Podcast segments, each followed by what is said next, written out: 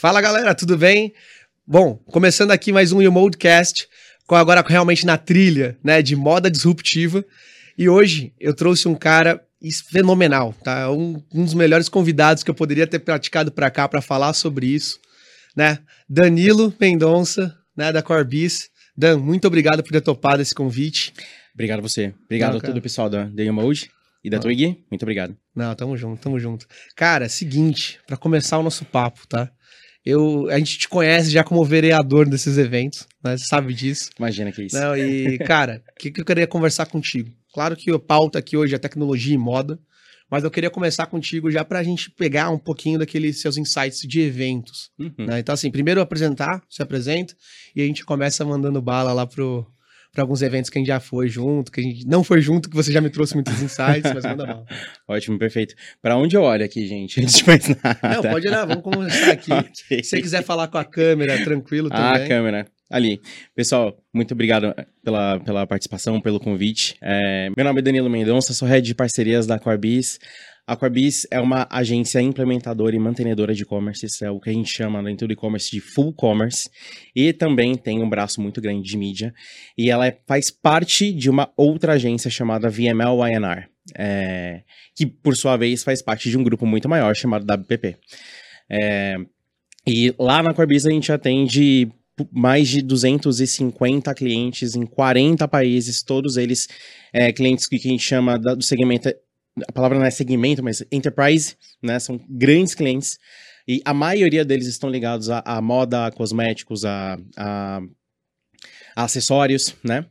E. Não, boa, assim, e aí acho que assim, dá para trazer um pouquinho desse contexto, né? É. Tipo assim, além do que você tá fazendo hoje na Corbis, né? Quem é o Danilo? Da onde que o Danilo ah, veio? Ótimo.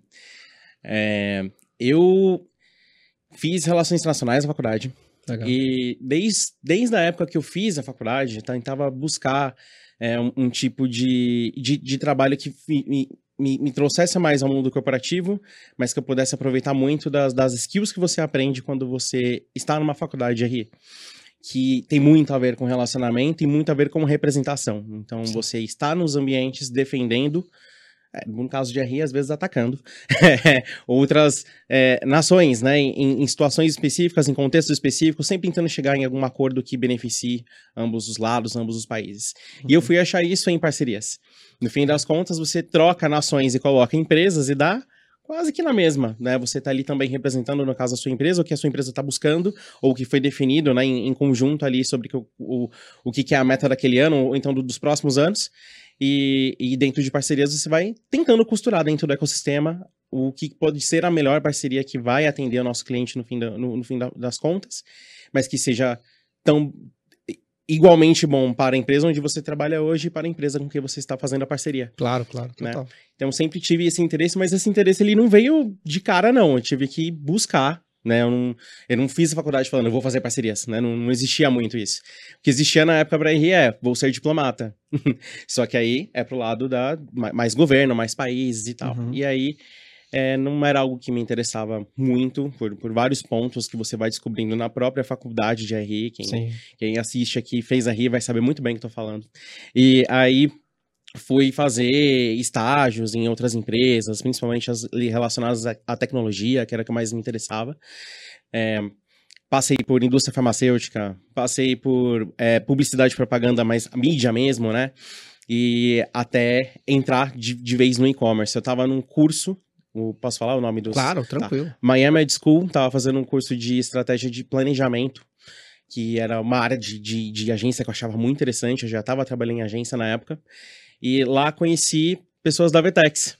É, já tinha tido contato com a Vetex antes, mas assim, é muito é, pontual. E, e lá eu comecei a me interessar por um, por um outro lado que também se, se conectava com o que eu já fazia na época, que era mídia digital por si, mídia programática. E aí eu via uh, um, um, um, tipo de trabalho de mídia programática também, só que voltada especialmente para e-commerce. E nisso eu aprendi, abri uma outra portinha ali, né? Aprendi tudo sobre o e-commerce. dentro da Avetex. Aí eu fiquei Sim. trabalhando na Avetex com parceria já, por dois anos, dois anos e meio mais ou menos. E aí uma. Enfim, né? De novo, aquela cabeça da, da, da pessoa que faz relações internacionais é um pouquinho insatisfeita. a gente vai querer buscar várias coisas para, no fim, se, nos, tentarmos nos tornar é, especialista em generalidades. Que Sim, é o que um profissional de RI faz muito, né? E aí, né, enquanto eu estava na Vetex, a, a Vetex tem um, tem um hub aqui em São Paulo, onde ela é, funciona como um coworking, e ela acaba reunindo muitas outras empresas do ecossistema, e tinha uma outra lá dentro que não tinha a ver com, com o ecossistema de e-commerce, mas tinha a ver com inovação aberta, que era The Bakery. The Bakery, para quem não sabe. Onde conheceu, né? É, onde nos conhecemos, exatamente. É, é uma. Eles não gostam de se chamar de consultoria, é uma empresa que provoca inovação aberta em várias companhias enterprises, em especial daquelas que precisam, elas estão notando que elas precisam mudar, mas não sabem como. Mudar talvez a palavra não é mudar, mas é criar alguma coisa nova ou mudar alguma coisa internamente, né? Melhorar alguma, algum ponto do, da, da, de sua produção, do seu produto, do seu serviço, enfim. E aí eles contratam empresas como a The Bakery para ajudar nisso, porque a The Bakery tem metodologia própria para poder a, é, resolver esses pontos, né? Para poder ajudar essas empresas. Não, total. E, e, acho que até trazendo dentro disso, né? Que você acabou de falar da The Bakery, eu enxergo que a The Baker, ela, mais do que tudo, ela entende os problemas, né? Então ela vai atrás das problemáticas dessas empresas e com isso ela começa a buscar no mundo inteiro, né? É. Por conta dessa da conexão que eles acabam tendo, né? Que é incrível. Acho é. que foi o lugar onde eu mais tive conexão com empreendedores né? no mundo inteiro. E aí você acaba colocando essa galera à, à disposição né, dessas marcas, né? Dessas, desses produtos, desses caras que estão vendendo esse produto, no, no caso, nessas grandes empresas. E aí, com isso, o que, que eu queria entender? Como foi para você, primeiro, qual foi o projeto né, que você atuou, e como foi para você ter, ter esse acesso a uma grande, uma grande enterprise, quais foram esses caras, e como que você fez essa conexão, cara? Esse mundo aí é maluco. Não, esse mundo é maluco, exatamente. É, na, na, na The Baker eu tive muito contato com muitas outras empresas fora do mercado de e-commerce. Né? Até então, na Vetex, eu tive, por já trabalhar com parcerias, contato com sistemas de RP, com meios de pagamento, com empresas que estão sempre voltadas ao, ao e-commerce de alguma maneira, né? Agora, na The Baker, esse universo expandiu muito, porque meu primeiro cliente foi, é, não sei se posso falar o nome, é, por contrato deles. Uhum. Foi um, uma empresa muito grande no segmento de CPG. Tá. E foi para trabalhar para um contrato específico no Texas. Então foi algo muito diferente do que eu já, já tinha visto me ajudou no, no lado do relacionamento, foi tranquilo, porque eu já sabia como lidar com empresas completamente diferentes. Mas no lado de. Mas eu tive um aprendizado enorme ali do, da, da própria operação dessa empresa para poder tentar trazer o melhor, o, o, melhor dos casos ali e da própria metodologia da The Bakery, porque era o meu primeiro projeto, né? Tive ajuda de pessoas maravilhosas lá dentro que me, que me ajudaram a, a, a, lidar bem com o programa. Que, enfim, o que, que eu fazia na The? Eu era um gerente de projetos. Lá dentro a gente chama de Programming Managers, né? Gente de programas. Porque a gente roda programas de inovação dentro dessas empresas.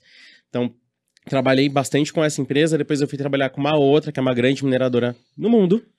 E meu terceiro projeto lá dentro foi com uma grande bandeira de cartões é, onde eles também montaram um, um, um programa específico para co-criar produtos com outras startups aí já dentro do mundo das, das fintechs, né? E, curiosamente, esse último projeto me trouxe mais próximo de novo ao que eu fazia antes da The Bakery. É, que era o e-commerce, né? Não, não que o e-commerce era uma pauta forte desse, desse último projeto, não era, mas é, já ter conhecido algumas outras soluções nesse sentido, entender como que essa empresa funciona, tem, pelo menos dentro de um dos ecossistemas que ela atua, me ajudou bastante a é, tentar trazer o melhor né, para esse tipo de, de, de programa. E, e, e também, não, e lembrando que né, não, não, se, não se trabalha sozinho em lugar nenhum, né? Obviamente. né? É, Obviamente. Eu não estava sozinho em momento algum, nem na The Bakery, nem na The Vetex, enfim. É, a gente trabalhava sempre em, em, grupo, em conjunto, a gente tentava trazer o, o, o melhor ali, né, para esse cliente. Uhum. Não, e aí depois disso tudo, né, depois de ter passado por esses três projetos, você decide voltar ao e-commerce. Pois é. Como que foi essa história? É, eu estava trabalhando muito forte com projetos, e os projetos eram um cliente por vez. Uhum. E na, na própria The Bakery, é, eu já via muita muito, é, muita vontade própria de começar a trabalhar com mais clientes de uma vez. E, e uh, eu tinha isso dentro da Vertex, sabe aquela, aquela sensação que você, você nota que você gosta muito de uma determinada coisa quando você já não faz mais ela? Sim. Foi mais ou menos isso que eu ah. tive. Mas eu, eu entendo que tudo foi um caminho, um, um, caminho super necessário, sabe? Tipo, eu volto a trabalhar com parcerias hoje sabendo muito mais como, como gerir projetos, sabe? E como, como lidar também com pessoas diferentes. Pessoas diferentes, no caso, não tô falando das empresas, mas com quem você trabalha internamente, né?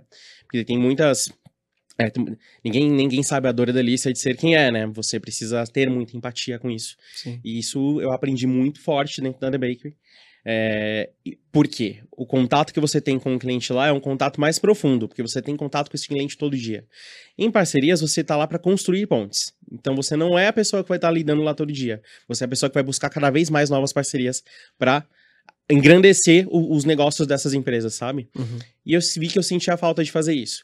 Quando eu estava na The Bakery, uma forma que eu tinha de, de suprir essa vontade era primeiro, não, não, não desconectado de todas as conexões que eu já tinha feito, né? Então, seja bem dentro do mundo do e-commerce, e, e, participar de eventos. Tantos eventos dentro da casa, dentro da The Bakery, quanto eventos fora, representando a The Bakery mesmo. Porque é muito legal, você chega nas pessoas e fala, cara, eu trabalho com inovação aberta. As pessoas ficam, uau, depois elas não entendem direito o que é isso. Mas aí a gente explica. Exatamente. né? É, então era um cartão de visita sensacional. É um cartão de visita Sim. muito sensacional. Total. Então nisso eu pude participar de muitos eventos legais, né? No Brasil, fora do Brasil. E, e isso me ajudou muito a, a, a conhecer mais o que, o que tem, né? Por aí. Claro que eu sempre tentava trazer o máximo possível, nem, ou por informação ou por contatos mesmo, para a própria empresa onde eu trabalhava. Mas é, aquilo me engrandeceu também como, como pessoa, né? Eu fui aprendendo mais com os outros e tendo experiências muito únicas, muito, especi muito específicas dentro desses eventos que é, enfim, me ajudaram a ter um pouco das histórias que eu ainda vou contar aqui. Exato. né? Cara, dentro disso, você acabou de falar uma, eu já, eu já imagino, tá? Porque, assim, né, eu tava no backstage te conhecendo uhum. como amigo e tudo mais. E eu lembro de, de alguns papos que a gente teve que desencadeava sempre uma, uma visão de assim, cara, vou para alguns eventos para pirar minha cabeça uhum. e com isso eu sei que eu vou fazer conexões. Isso. Eu sempre achei muito legal esse seu ímpeto de vou lá e vou fazer. Então eu queria ver como que foi essa situação de você ter ido pro Texas, legal. pro SXSW e ter começado toda essa estrutura do que você fez agora. o mais legal é que, assim, é, evento, de uma forma geral, não é só no Brasil não, qualquer evento que você vai, geralmente você está indo com alguma empresa, por alguma empresa, né? Então, você coloca no crachá o Danilo Mendonça da Corbis, né? Uhum. É, os eventos geralmente têm uma duração de dois, três dias. Então você está lá realmente com esse ímpeto comercial muito forte. Ou, enfim, pelo objetivo que você está lá. É, que, que é super válido, mas é superficial. E aí, o, a, o ponto mais legal do SXSW, South by Southwest, é que o evento é muito maior, ele acaba rolando por uma semana inteira, né? Então, aquele papo inicial, ah, eu sou da empresa tal, minha empresa faz tal coisa, a sua faz tal coisa, vamos fazer negócios, é, ele acontece, uhum. só que ele não perdura por muito tempo, porque esse evento especialmente que acontece lá em Austin, ele é é, ele é o craque, eu acho que é um dos melhores eventos que eu vi na minha vida em, em colocar as pessoas em situações inusitadas e é, fazerem elas serem lembradas por isso, se lembrarem uma, umas às outras por isso. Né? Tem vários, vários amigos hoje de mercado que eles falam, não, o Dan da SXSW, né? Porque a gente viveu alguma situação muito específica lá que marcou. E nessa, meio que o crachá cai, né? Não é mais apenas o Danilo Mendonça da Corbis, mas é o Dan, né? A gente conheceu lá, é, dando esse XSW, né? Tipo, assim como, como ou, outras pessoas também tudo mais. É, então, a, a, é um tipo de evento que permite você se conectar de uma forma completamente diferente. E, e, tem, tem um ponto também, agora já mais falando de Brasil. Muitos eventos no Brasil têm camarote, tem área VIP. Eu entendo a necessidade deles. Mas é muito legal você estar num evento que não tem nada disso. No South by, os palestrantes entravam com você na fila, né? Então, assim, era uma, é uma ideia completamente diferente do, do, de graus de níveis de importância ali. Eles colocam bem claro que todo mundo, todo mundo é um, é um potencial ali dentro, sabe? E, e querendo ou não, sendo bem sincero, é um, é um evento barato de participar. É, mesmo indo com a empresa ou indo sozinho, você tem que ter um investimento ali. Tem um ingresso, tem a hospedagem. Hospedagem em Austin é difícil. Não é uma cidade grande, época, tem muitas né? opções. Mas né? nessa época. É, exatamente. é, tem, tem hospedagem, tem, tem o que você vai comer lá. Putz, é em dólar, para muitos países, inclusive o Brasil, não é, não é, não é uma viagem barata, né? Uhum. É, então, você percebe que tem sempre uma delegação norte-americana que é bem diversa, tem gente de tudo quanto é tipo, o que é muito legal, mas as delegações dos outros países acabam sendo sempre especialmente daquelas pessoas que nos seus países estariam nas áreas VIPs ou nos camarotes, né? Então, era muito comum você estar tá lá em alguma, alguma festa paralela e você trombar sem querer com o CEO daquela empresa XPTO que você sempre quis falar e você nunca conseguiu Acesso, né? Acesso. Não, e, e, você acabou de colocar um ponto muito interessante desse evento, que é assim, ah, estávamos numa festa paralela. É porque o evento ele não acontece é. num lugar só e fica consolidado, é. né? Ele não acontece num lugar só. Tem o, o, centro de convenções, onde acaba acontecendo a maior parte das palestras, é um evento que começa muito com palestras. E o que, que é falado lá? É falado sobre o futuro. Não importa, é um evento multi-assunto, né? Então, é, eu, eu sempre gosto de comentar que eu adorei ter entrado em uma palestra sem querer, eu tava passando em um dos corredores, não sabia o que fazer, eu olhei o título e falei, caramba, que diferente eu vou entrar. Que era como podemos pensar a indústria de é, turismo espacial para daqui a 50 anos, daqui a 60 anos. E tinham, tinham poucas pessoas ali e eram pessoas muito específicas. Tinham pessoas que trabalhavam na NASA, tinham pessoas que trabalhavam na indústria de, de, de aeronaves, tinha outras em, de cruzeiros, e o evento era patrocinado pela Volkswagen. Então, assim, foi muito interessante. Foi um papo. Eu, eu me senti, sério, fora da, da, do, da realidade ali. Assim. A gente começou a, a, a, destrinchar todo, todo esse objetivo em comum como se fosse um grande projeto. Sim. Só que, que levaria. Vai, a ideia lá, mais ou menos, era de, de levar pelo menos 50 anos para que realmente ocorresse. Então, o que, que a gente poderia aprender das outras indústrias para poder é, chegar nesse, nesse objetivo final, sabe? Uhum. E aí foram, foram. Tiveram vários insights legais, como, por exemplo, a indústria de aviões, né? Avião já é uma coisa muito louca, assim, você vê aquele negócio gigante voando. É, e, e não, tudo bem, tem acidentes, mas não tem tanto quanto o trânsito nos carros e tudo mais. Por quê? Ele é hiper fortemente regulado, tem os controladores de voo, tem, tem a, o que pra gente é apenas ele andando lá no, no ar, não, ele tá seguindo uma, uma pista aérea, né? Exato. É, tem, tem, é, é, super, super regulado. Então, beleza, a gente pode aprender muito com esse tipo de indústria para criar um, um, um, turismo social. Mas tem um outro ponto, né? Porque nos aviões, é, é, muitas vezes você compra um, uma passagem de avião, não pela experiência do avião, mas pelo destino né? Sim. Você tá. Você é capaz de aceitar coisinhas chatas, como ficar numa, numa cadeirinha, né? E, e, comer uma comida estranha e não sei o quê, mas porque você tá pensando no destino final, não, porque eu vou chegar naquele determinado lugar que eu sempre quis ver, sempre quis conhecer, né? Ou então, né, atiça a curiosidade, como é que vai estar um lugar onde eu já visitei anos atrás. Agora, espaço não vai ter isso. Quer dizer, pode ter, mas não daqui a 50 anos. A ideia deles é é, como transformar, então, e deixar essa, essa experiência interessante, mesmo sabendo que no máximo que vai acontecer é as pessoas irem para o espaço, talvez na Lua, e volta. Total. né? Total. É, e aí vem a indústria de cruzeiros. Os cruzeiros também. Eles começaram a, a tem destino o cruzeiro, só que é muito tempo, é longo, né? O que, que eu vou fazer com essas pessoas no meio do, do mar?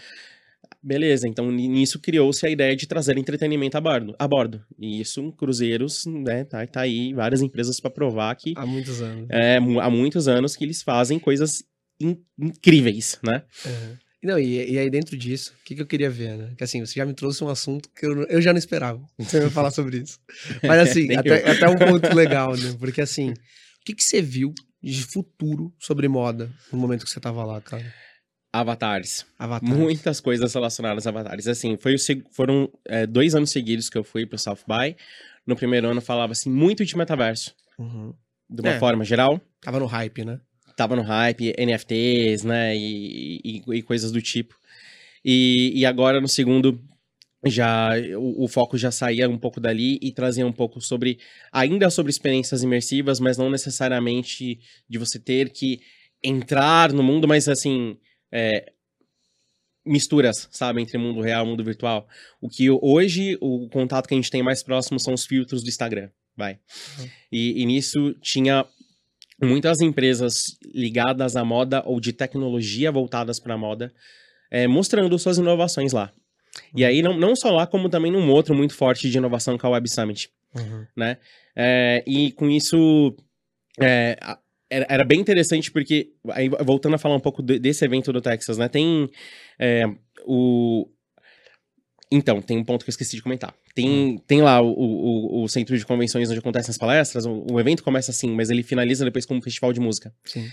E o interessante é que rolam as palestras. Ao mesmo tempo, rolam muitas ativações de outras marcas em volta. Então, eles aproveitam das pessoas que estão ali, que querendo ou não, acaba sendo, pelo, pelo, pelo ponto que eu falei de investimento, um público mais selecionado, formador de opinião, né? E aí, eles, as marcas vão lá pesadamente para mostrar coisas que elas estão fazendo. Não me recordo de ter alguma empresa exatamente voltada à moda, mas tinha voltada a cosméticos. A Lush que faz muitos sabonetes e, né, e coisas aromáticas e, e também um pouco de, de, de, cosméticos, né, de uma forma geral. Ela criou uma casa específica dela lá, em uma das ruas mais movimentadas do, do, do evento, e as pessoas passavam ali, elas tinham uma experiência específica ali, e uma das experiências era imersiva. Aliás, a maioria dessas experiências tinha um, um, um toque de... É, tem, tem um nome bonito para isso, tá, gente? AR, VR, né? Uhum. Tinha bastante dessas, dessas experiências assim lá, lá dentro. É, e aí, o, o, ponto que eu, sei que acabei dando uma volta gigante, mas o que eu queria comentar é. Ele, querendo ou não, acaba virando um evento também de moda, porque o, a parte música do evento. É, traz uma galera diferentona, né? Exato, traz uma galera bem diferente. Porque não, não vai. Não, não é um Rock in Rio que vai uhum. trazer aquele, aquele, aquela banda já consolidada. Não, a, a, a ideia deles é de trazer muitas vezes bandas locais ou muitas promessas. Porque no fim das contas a gente tá falando no evento de futuro, então eles também querem trazer aquilo que pode ser tendência no futuro, uhum. né? É, então nisso acaba atraindo um pessoal muito legal, um pessoal muito diferente, que eu não. que eu tive mais contato agora na, na, na, nessa última edição do que na primeira, porque na primeira eu já fui super focado, não, vou nas palestras. Nesse segundo, eu já fui mais pro relacionamento. Na início eu pude nossa, meu, meu, universo abriu assim de uma forma gigante. Então tem muitas marcas olhando para isso lá também, tá? E quando eu falo que tem muitas marcas olhando, não necessariamente que elas estão ali com uma Lush que estava com uma ativação. É, eram profissionais da indústria que estavam ali observando as pessoas e observando os comportamentos e tentando captar as próximas tendências a partir dos comportamentos que eram vistos ali, do que era falado ali, né? É, eu vi muito, muito desta forma, então do uhum. lado das, da, das empresas mesmo que lidam com, com moda e a, as empresas que tratam com tecnologias, novas tecnologias para moda, expondo mesmo, né? Trazendo um pouco das. E até dentro disso, né? Uhum. Você disse assim, tem, poxa, uma série de outras empresas ali que fazem participações, ativações com essas pessoas que vão ali, que são de, de tribos diferentes, assim, a gente pode chamar. Mas, por exemplo, né? O que, o que você acha que foi mais interessante quando a gente olha para o Prisma, né? Claro, tinha muita tecnologia uhum. lá, obviamente. Mas o que, que você achou do comportamento das corporações frente a isso? Como que eles se adequam? Porque quando a gente olha para o Brasil, a gente sabe que isso não é, não é padrão, né? Uhum. Tipo, uma empresa vir aqui, se comportar de forma aberta, contar uhum. ali as próximas estratégias dele, Sim. sabe? De algo que não vai ser consolidado com um produto nos próximos meses. Sim. Como que você vê isso das corporações irem para esse evento de uma forma meio de peito aberto, né? O kimono aberto e... Sim. E aí, como é que vamos, né? É... Na real, na, na minha percepção muito pessoal, elas não vão tão de peito aberto assim. Hum. Elas precisam estar lá, elas entendem que precisam captar coisas lá, mas se não é, se não é uma empresa que está sendo, de uma certa maneira, ajudada por empresas que trabalham com inovação aberta, como a gente estava falando, elas acabam não aproveitando muito bem um evento desse tipo. Porque ela, é, e não, não, é. A culpa não é das pessoas, não, tá? A culpa é da, da própria forma como essa organização se, se forma ali. quanto maior a empresa é, pensa num transatlântico, né? É Isso. É muito difícil de um transatlântico do nada mudar de direção. Enquanto uma startup, ela itera rapidamente. Chat esquina. É, é brincadeira. É, exatamente. Então acaba. É, a, a, própria empresa acaba se engessando, ou por, por, enfim, por situações de regulação, por compliance, porque, porque tá na bolsa e coisas do tipo. É, tipo, é super entendível, mas muitas vezes ela acaba captando, trazendo isso muito forte para a organização inteira, para cada pessoa que tá lá dentro, uhum. né? É, então, não vejo como, como tão, tão peito aberto assim. Elas vão, tentam aproveitar, captar o máximo, as pessoas aproveitam mais, né? Uhum. Mas é não, não, raro você ver essas pessoas mudando de empresa, né? Eu acho isso muito interessante. Bom, é, a empresa não acaba não dando a abertura que eu quero, então eu vou, vou atrás de uma outra que, que vai me dar isso, uhum. né? É, mas, enfim, sim, é, tem esse aproveitamento médio de alguma maneira. Quando essa empresa está realmente... Assessorada, ou então ela já, já, já foi feita alguma disrupção lá interna para poder pensar diferente, aí, aí a coisa muda completamente. Vira outro aí, evento para eles. né? Exatamente, exatamente. Você tem até alguns exemplos no Brasil, né? Tem, é, acho que o maior deles é da Natura. É, Natura. Tudo, tudo que a Natura faz hoje, ela tá super a, alinhado, né, ao, ao, ao, que eles querem buscar. Não é uma empresa que vende cosméticos, é uma empresa que vende bem-estar, né? E, e, e nisso você, você vê muitas iniciativas da Natura que pouco tempo atrás você não, não veria uma empresa, uma empresa de cosméticos participando do, do metaverso, uma empresa, né, ou então é, fazendo investimentos em, em, em, empresas que trabalham com saúde mental, né? Mas porque tu, tudo está se comunicando com, com um ponto em comum, mas porque teve uma disrupção interna lá antes. É, eu até né? enxergo isso até como uma criação meio que de ecossistema, né? Uhum. Não sei se você também tem visto isso, assim, tipo, as empresas estão cada vez mais preocupadas em não só afetar diretamente com o produto, mas com toda a experiência. Eu tenho algum parceiro que eu consigo plugar, eu tenho alguém que eu consigo isso. fazer, e isso faz com que a experiência do cara seja melhor também, né? Total, total. É muito legal você ver que uh, é, chegamos a, a um momento Aí, acho que esse momento já, já, já tá há algum tempo aí, de que as empresas já, já notaram que elas, elas não têm como ter tudo, saber tudo, né? E aí, com isso, elas aproveitam muito das in, outras inteligências que estão por aí. Uhum. E isso vem muito, inclusive, o principal conceito de inovação aberta é vamos buscar em mar aberto o que há aí que pode resolver a, a sua, o seu problema, a sua dor, né? Mas abra, abra, abra sua mente, porque muitas vezes a, a, resposta não tá no que você tem certeza que tá ali, né? Uhum. Isso nada Bakery vem muito. De várias empresas, várias startups que a gente trouxe para essas, essas corporações conhecerem que, a princípio, parecia que não tinha nada a ver. Né? Mas depois a gente conseguia a, na verdade, a gente nem precisava mostrar. A própria empresa acabava tirando a conclusão de que, nossa, não, tal, tal determinada startup com essa tecnologia pode me ajudar sim, porque ela vai me ajudar num, numa dor que eu tenho interna, que foi mapeada, mas que a gente não estava olhando para a dor. Né? A gente estava tentando olhar muito aqui no, no final. Uhum. E, e, essas empresas de inovação aberta, eu, eu, aí no caso eu, eu, posso falar muito da The Bakery, mas eu pude ver outras também que é, a, o pensamento acaba sendo meio parecido, que é, é ter, ter várias pequenas apostas, né? Então, assim, se você, se a empresa tem é, investimento disponível para isso, para um grande sandbox, vamos testar coisas novas, não fica numa coisa só, né? Seleciona lá dois, três, quatro, quatro startups diferentes, mas cada uma com uma solução completamente diferente e vê qual aquela que vai, vai dar mais certo para você.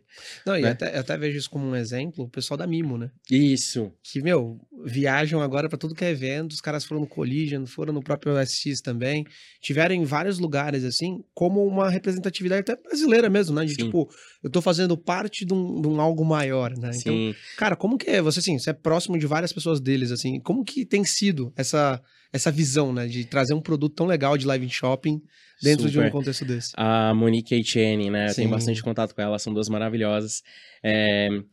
Então, a gente tem um contato muito, muito próximo. Não é tão próximo, na real, não é do dia a dia, mas é muito contato em evento, porque no fim das contas eu, ao mesmo tempo que eu, na minha, minha busca pessoal, fui querer entrar em eventos completamente diferentes, eu via sempre elas também, né? Dentro, dentro da primeira, da primeira vez que foi no, no South By, ano passado, na área de exposições, tinha é, bom, por um evento, sendo um evento de futuro, é uma salada a área de exposição, né? Tem de tudo, tem governos, tem tecnologias diferentes e tudo mais. E a representante brasileira era, elas, era Mimo, né? Trazendo live shopping. Eu achei isso super, super legal, super sensacional. Eu tinha tido um primeiro contato antes quando eu estava na Vetex, só que eu não lidava diretamente com, com eles. Uhum. É, mas foi entendendo mais do, do conceito, né? Da, da origem do live shopping, China e tudo mais. E, e aí, nesses eventos, eu pude ficar cada vez mais, mais próximo né, delas e da, da tecnologia, assim. O que, que elas fazem é, é super, super diferente, é super legal e, e ao mesmo tempo elas entendem muito bem que é, vai, o mercado chinês de onde veio, o live shopping, é uma inspiração, mas não significa que o Ocidente vai não dá para tropicalizar isso, forma. Né? É, pelo contrário, dá para tropicalizar. Ah, tá.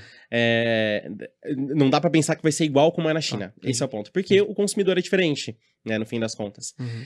Tem, tem alguns pontos em comum que é, que é, que é conexão humana. Né? Numa conversa recente com, com, acho que foi com a Monique, ela estava me explicando que não as marcas muitas vezes acreditam que se elas criarem um grande estúdio e, e, e, e montar lá uma super produção, trazer artista para vender, tudo vai, vai vender super. Vai vender. Só que, muito provavelmente, o retorno vai ser muito maior se você contratar um, um micro-influencer. É, né, um, ou, ou, às vezes, pessoas que não, não são tão conhecidas de uma forma geral, uma pessoa mais anônima. É, e às vezes não necessariamente no estúdio, essa pessoa vai tá, pode estar na casa dela, pode estar num, num enfim, num, num ambiente que não, não, precisa ter tanto investimento assim, né? E essa pessoa vai falando contigo no vídeo e você sente proximidade, porque ela não é uma artista, ela não tá lá.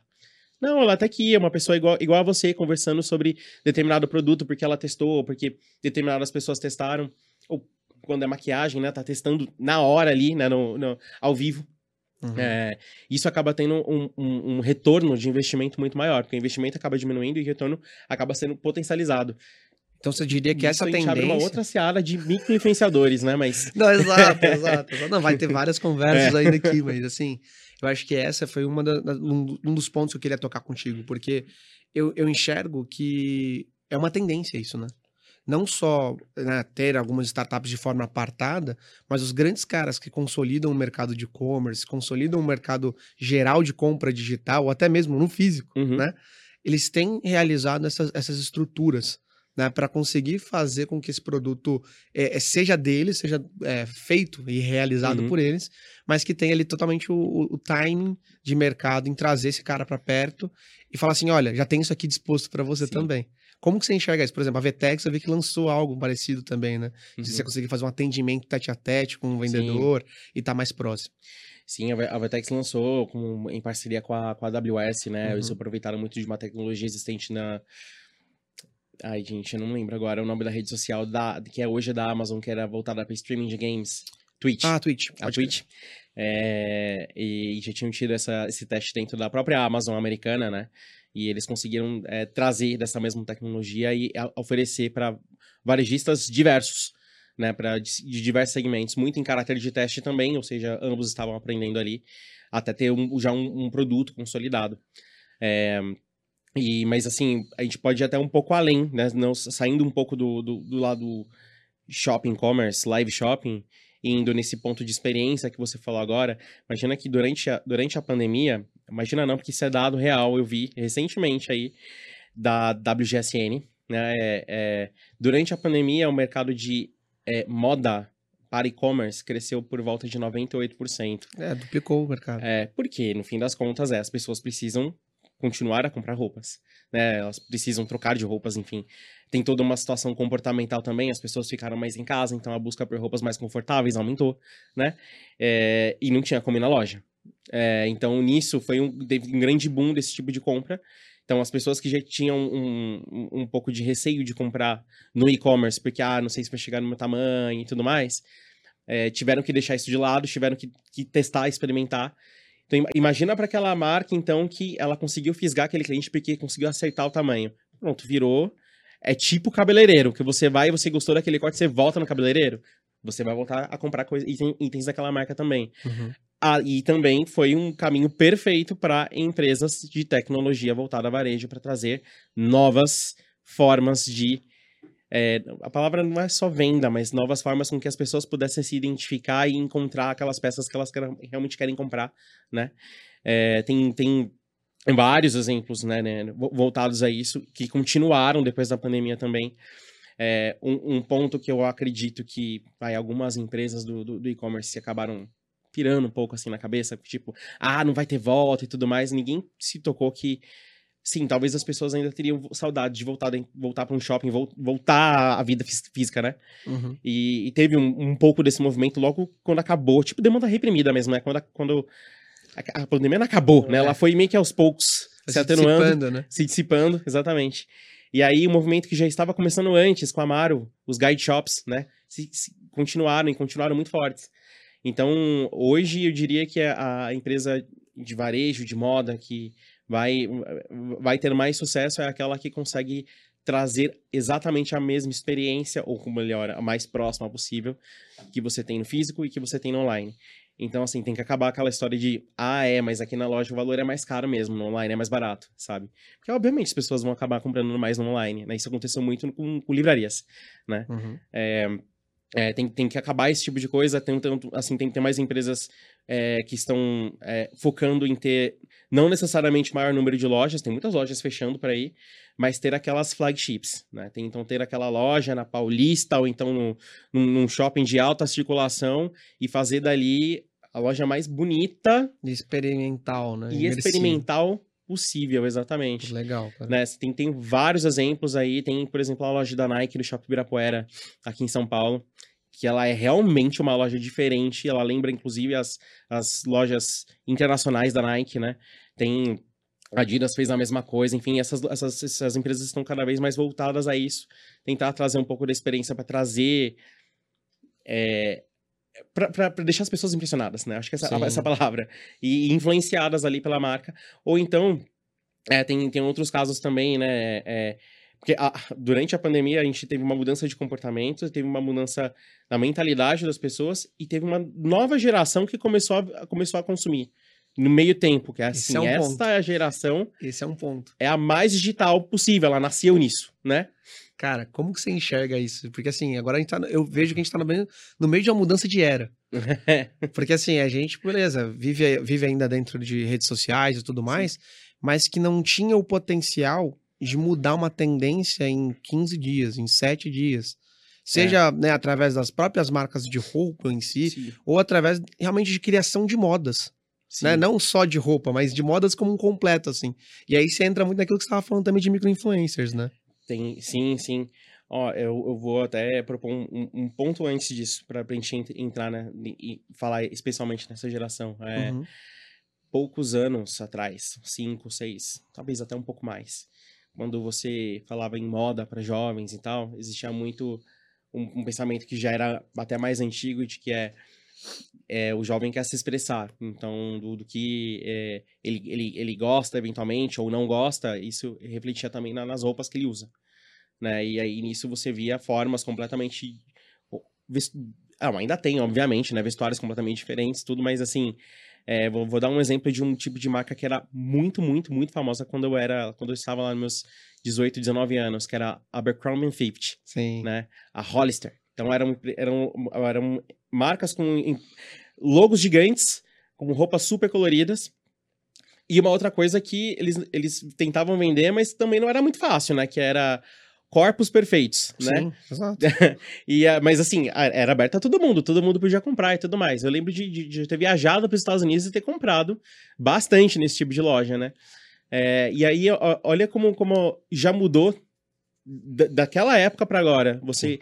Porque vai, da mesma maneira que, que eu tô falando de uma marca estrangeira, de uma marca que também tá, tá no Brasil, tipo Maceiá, você entrava na loja, era de uma forma também naquela época. Super colorida, é, ambientes completamente diferentes e tudo mais.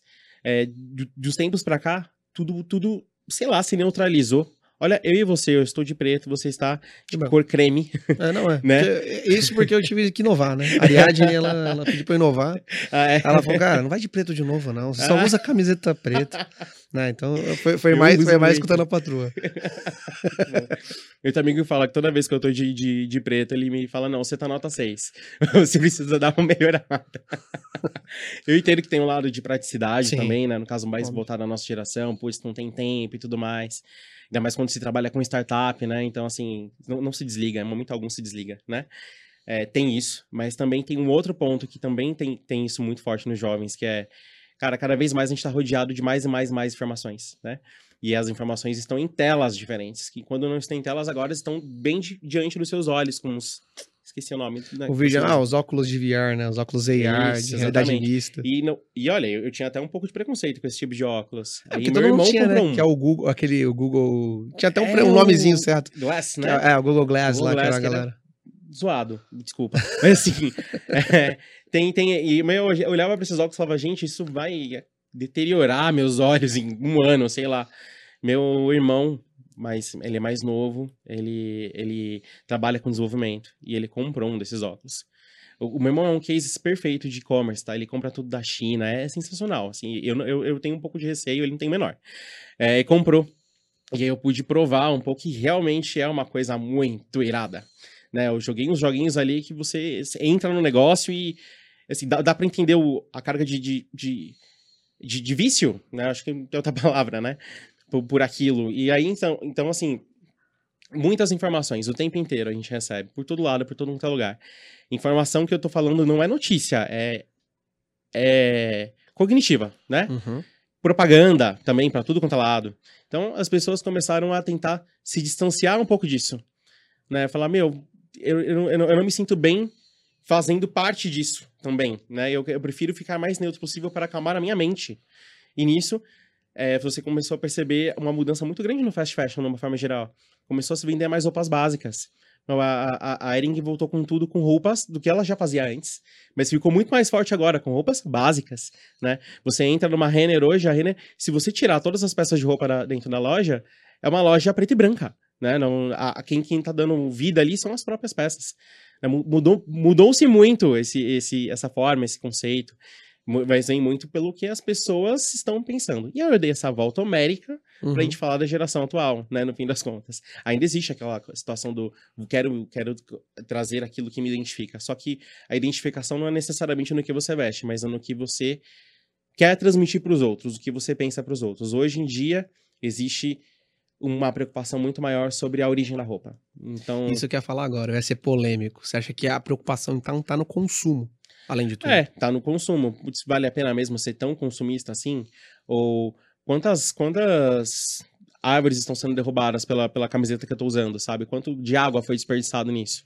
Tem muita marca já, já olhando para isso. É claro que ainda vai ter e é normal, até porque, ai, vai, vamos falar no Brasil, a gente vive num país em desenvolvimento, tem, tem, tem realidades muito diferentes convivendo no mesmo lugar. Uhum. Vai ter ainda as pessoas que estão interessadas puramente na moda e que a moda em preço acessível e vai comprar na Shein. É, não pensando exatamente de como veio a roupa, porque no fim das contas já teve tantos escândalos também né, dentro do fast fashion de, de roupas que você compra muito caras e foram feitas por pessoas em condições né? praticamente né? voltadas à escravidão. Né? Teve tantos escândalos assim que no fim das contas, na cabeça da pessoa é, cara, então pelo menos eu vou comprar na Shein que dá na mesma e vai ser, vai ser muito mais barato para mim, né? Uhum. Tem, tem também muito forte esse ponto aí. Mas, de uma forma geral, para aqueles, inclusive, que já vai já tá, tá aumentando a sua renda e, e pode in, investir se preocupar em, nisso. se preocupar com isso, a, a, é, muito, é muito forte também esse movimento. Você vê se, se você pegar hoje uma empresa como C&A, gigantesca no Brasil, é, ela tem. É, mas ela está no mercado altamente concorrido. Sempre foi, ok. Mas agora ela está concorrendo pela, pelo tipo de público que junta dinheiro, mas vai lá fora para comprar roupas na concorrente direta dela, mas que não está no Brasil, H&M, né? É, ela está concorrendo com a Ering, que voltou a vender básicos, super, super forte, né? Ela está concorrendo com, com jovens que estão vendo por micro-influencers, muitas vezes, é, marcas talvez mais, mais, mais, menos conhecidas, muito menos conhecidas, mas que elas são marcas mais conscientes, ou porque a roupa foi feita com tecido XPTO, ou então porque as, a, as condições de trabalho das pessoas que fabricaram a roupa é muito melhor, né? Uhum. E aí, muito melhor. Tô falando assim, no, entendimento, tá? Não tô falando que, que a CA faz algo, é, não, pelo amor de Deus, gente. É, mas o que eu tô querendo dizer é, é a estratégia deles ela não pode ser também uma só, ela tem que ser muito diversa para poder captar públicos diversos e continuar aí. Então ela faz collabs com, com, com, com, marcas que estão muito, muito fortes agora, com, ou então com estilistas né, é, famosos, com os que estão na boca da, das pessoas agora, com influencers, né? É, e ao mesmo tempo, putz, como é que eu posso captar a, a geração, a, as novas gerações? Beleza, posso entrar no metaverso? Posso entrar. Ou então eu posso fazer algo um pouquinho mais clássico, que é patrocinar um reality show. Né? E assim, a não sei se ela continua, mas ela patrocinava o Big Brother. Sim. E, e, eu lembro que teve, teve um ano específico que eu estava trabalhando na Vetex, a CIA é, é, é cliente é, da Vetex. Não temos acesso, por favor. Ninguém, realmente ninguém tem acesso, acesso é, lá é tudo confidencial. Mas a gente conseguia ver, por exemplo, visitas aos sites, ah, né? E, e, e era uma coisa muito interessante. Acontecia uma prova do líder no BBB que a CIA estava patrocinando. Acabava a prova, a CA, o site da CA tinha uma experiência de um, de um pico de acessos muito forte, logo depois que acabava a prova. Então, assim, se aquilo se traduzia exatamente em venda, eu não vou saber te dizer, sendo bem sincero. Quem, quem, quem tá cuidando diretamente da conta sabe, uhum. né? E tá ajudando a montar a estratégia junto. Mas para isso em relacionado a picos de acesso, eu posso garantir uma coisa. Já tem pelo menos a experiência de barca ali marca literalmente marcado na cabeça das pessoas, uhum. né?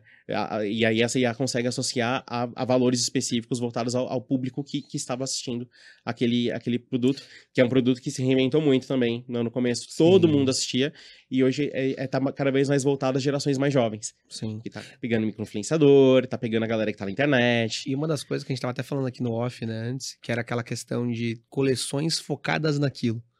Né? Então você vê lá na CIA, a CIA fez lá a prova, ela já tem ali meio que qual que é a, a coleção certa que ela vai colocar para essa galera que vai estar tá assistindo, no caso, esse ah, público sim. mais jovem, e já encontrar acima disso. Só que a gente vê isso agora em todo lugar, né? Tipo, em todo lugar, literalmente, não só no mundo físico digital, mas também agora também no metaverso, né? Que você nem se trouxe também. Eu acho que, eu acho que é válido a gente explorar isso também. O que, que você tem visto, assim, de metaverso que você falou, cara, vale a pena, sabe? É, é muito interessante isso, porque até a palavra do vale a pena é complicado, porque você acaba sempre colocando o seu viés pessoal. Claro. Tem, tem experiências que eu vi que eu olho para elas e falo, gente. Não iria. Não, eu não iria de jeito nenhum. Mas tem pessoas que, que vão, né, uhum. completamente.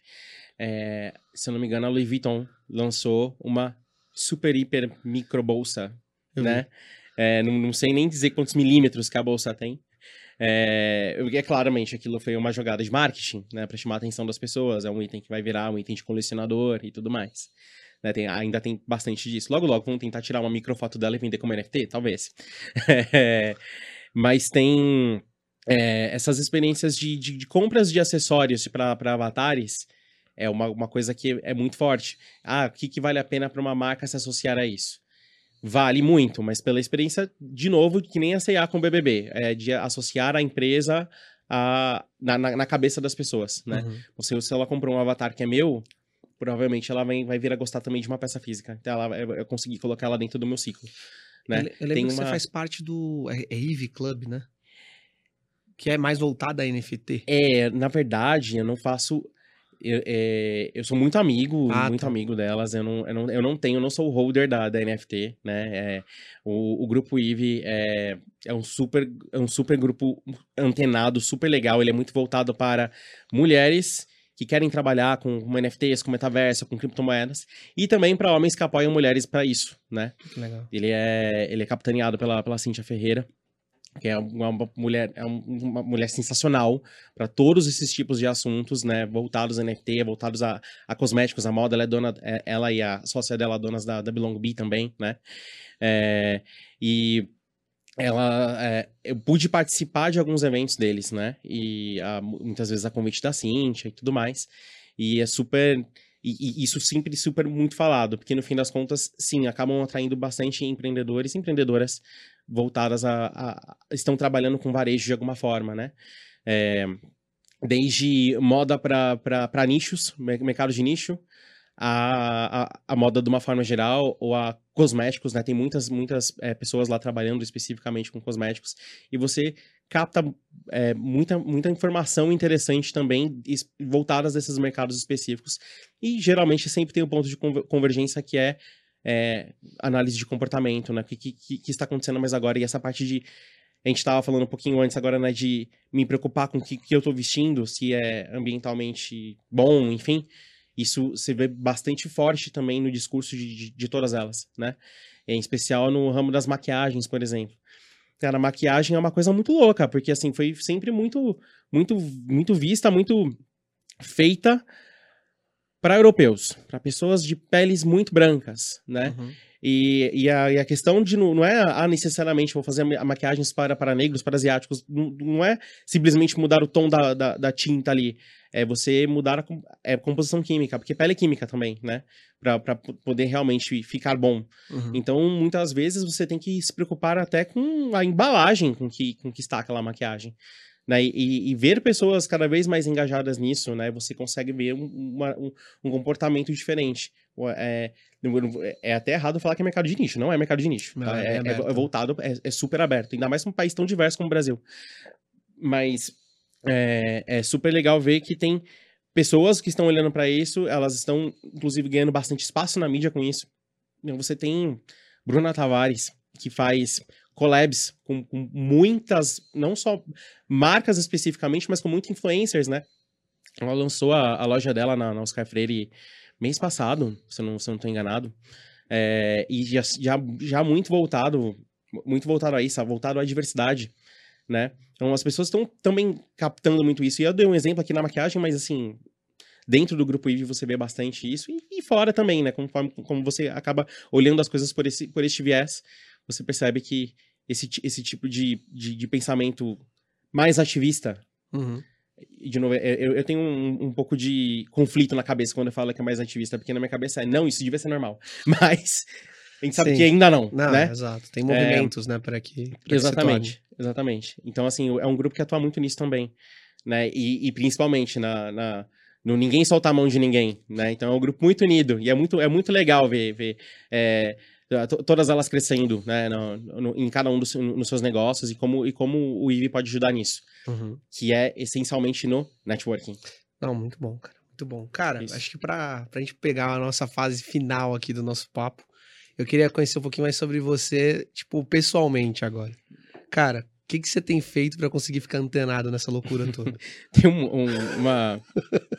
tem um, um meme que era, acho que era a Marília Gabriela sendo entrevistada, que ela uhum. fala, eu sou uma pessoa doida, caótica e com uma alegria de viver, que nada combina com nada. Eu sou mais ou menos essa pessoa, sou um, uhum. uma pessoa caótica. Não, e, e, como que você tem feito, cara? Porque assim, eu, eu sinto uma dificuldade imensa em, em, consumir essas coisas, em pegar a informação, conseguir destrinchar para lados diferentes. Eu, eu vejo que Isso você tem um poder de, de generalista em conseguir consumir tudo isso, tirar a tua conclusão e trazer isso com histórias, né? Conseguir realmente conectar isso com todo mundo que você tá à sua volta.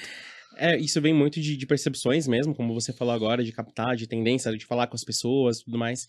Isso acaba sendo também um pouco ossos do ofício, né? Uhum. Isso, isso conversa completamente com o que eu faço hoje, trabalhando com parcerias. Né? Então, imagina que dentro da Corebiz eu trabalho com é, é, muitas empresas diferentes, todas elas com e-commerce, mas cada uma com uma necessidade diferente, né? Então a gente faz um trabalho em conjunto lá em comum para tentar entender a melhor necessidade desse cliente e ir atrás no mercado para tentar buscar o melhor parceiro que pode atender essa necessidade. Lembra até um pouco a inovação aberta, né? Só que uhum. a inovação aberta tem um investimento no meio. Não, e tem até um ponto legal é... nisso daí, uma pergunta que está totalmente atrelada, uhum. né? Que é assim, o que é o parceiro ideal para você? Não para a Corbis, mas para o Danilo, sabe? O que que você olha? Não, não indústria nem nada disso, mas assim, a provocação que eu quero fazer é assim, cara, o que, que você acha que é legal de trabalhar com perfe... o parceiro ideal, sabe? É aquele tipo de parceiro que um mais um não vai ser dois. Isso. Um mais um vai criar mil. Muito legal. É. exatamente isso. ah, é, é o ganha-ganha, a via de mão dupla? Claro, com certeza. Mas é aquele parceiro que você vê que vai ser Coca-Cola com Mentos, vai causar explosão, né? Porque vai ser aquela aquela parceria que não vai dar muito certo, porque nisso vai pode criar inclusive produtos novos, serviços novos. Para mim isso é é o ideal. É o ideal, é o ideal. Puta, que legal, cara. Que de legal. todo mundo que trabalha com parcerias pensando, de uma forma parecida. E como Mas última voltando... dica e última pergunta que eu tinha pra você, é. eu queria perguntar sobre qual livro que você tá lendo agora. Lembra que eu falei que era uma pessoa caótica? Não Sim. tô lendo um livro só. Ótimo. Manda bala, quais vocês estão aí? Qual, qual que tá em andamento? Cara, recentemente ganhei num evento um, um livro muito curioso, que foi Noites Brancas, do Dostoiévski. Dostoiévski, para quem não conhece, é um cara super detalhista, né? Se as pessoas, se as pessoas não gostarem de Machado de Assis, nem tente Dostoiévski, né? É realmente é, é um grande diálogo numa noite. E eu tô achando ambos os personagens muito eloquentes. A discussão tá boa. tá, sendo uma, é, tá sendo uma experiência diferente, né? Ler é um livro de ficção, eu geralmente não fico muito nos livros de ficção. Eu acabo gostando de ler muito biografia, né, e coisas do tipo. Um último livro que eu li que era voltada a biografias, era fora da própria Rita Lee, que é um livro maravilhoso, mas eu gosto muito porque eu sou fã dela. É, é o do Mob. Mob. Mob é DJ. Né? Ele ficou muito famoso em Nova York, nos anos 90, e ele fez um livro contando a história dele. Também uma história super caótica. Aliás, o dele eu achei bem caótica. Mas é legal, você aprende muito com essas pessoas. Parece que você tá numa, numa mesa de um bar e ela tá conversando com você de cara a cara e contando a história dela. Eu acho isso sensacional. Fora, fora esses, então, né? Tem mais um outro que de vez em quando eu, eu pego para ler. Que eu tô, eu tô lendo esse de uma forma mais espaçada, mas de uma forma mais é, propositalmente também. Que é um livro que fala muito sobre a virtude da coragem, né? E aí é, é, um, é um. Eu não lembro o nome do autor agora, da autora agora. Mas é, ele vai pegando é, pontos específicos e exemplos na, na humanidade para mostrar a coragem de uma forma muito além do que a gente pensa, como, ah, tá, a pessoa é corajosa. Não, coragem tá na, na, em.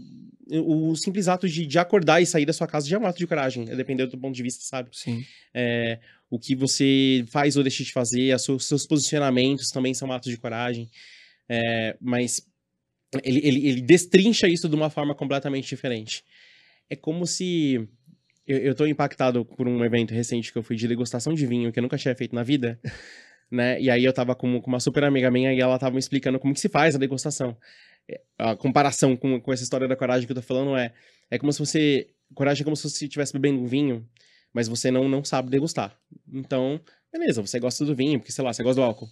É, mas quando você aprende, tem, tem um movimento específico que você faz na, na boca com, com o vinho, que você meio que assopra para dentro, e todas as notas dos, do, a, a, abrem, sabe? É, todas as notas do vinho abrem. É, Aquela, quando aquelas pessoas falam, ah, tem toques disso, e no final tá aquilo, mas no começo você sente aquilo, você não consegue sentir de uma forma geral, mas quando você faz esse movimento, todas, todas as notas se abrem. E é, e é, muito legal você notar que você tá, tá percebendo isso também, né? Uhum. É, vamos falar que esse livro, ele, ele pega dessa forma também. Ele pega uma coisa que você conhece, um conceito de coragem, ele, mas ele vai destrinchando em várias notas. Puta, isso é legal, cara. Legal demais. É isso. É isso Legal demais. Cara, muito bom. Obrigadão mesmo pelo papo, de verdade. Obrigado. Valeu por ter topado essa, esse, esse desafio aqui de conversar. Obrigado. Isso foi a primeira vez que eu fiz um podcast na vida. Ah, sabendo que eu tô olhando diretamente para vocês. Fica tô com vergonha direto das câmeras.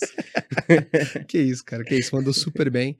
É, só, só pra última coisa agora, dá um uhum. toque pra galera. Como que te encontram hoje no Instagram, nas redes sociais, você e a Corbis? Tá bom. É, vou falar da Corbis. A Corbis, ela tá na rede social como eu tô olhando pra câmera certa, né? Uhum. É, arroba corebisag.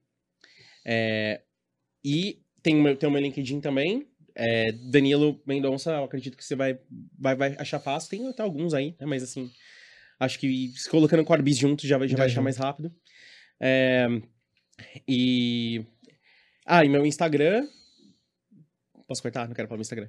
Sem problema, sem problema, não tem problema nenhum. Não tem problema nenhum. Beleza. Eu não, acho que. Fechou. É, os dois, assim, principalmente.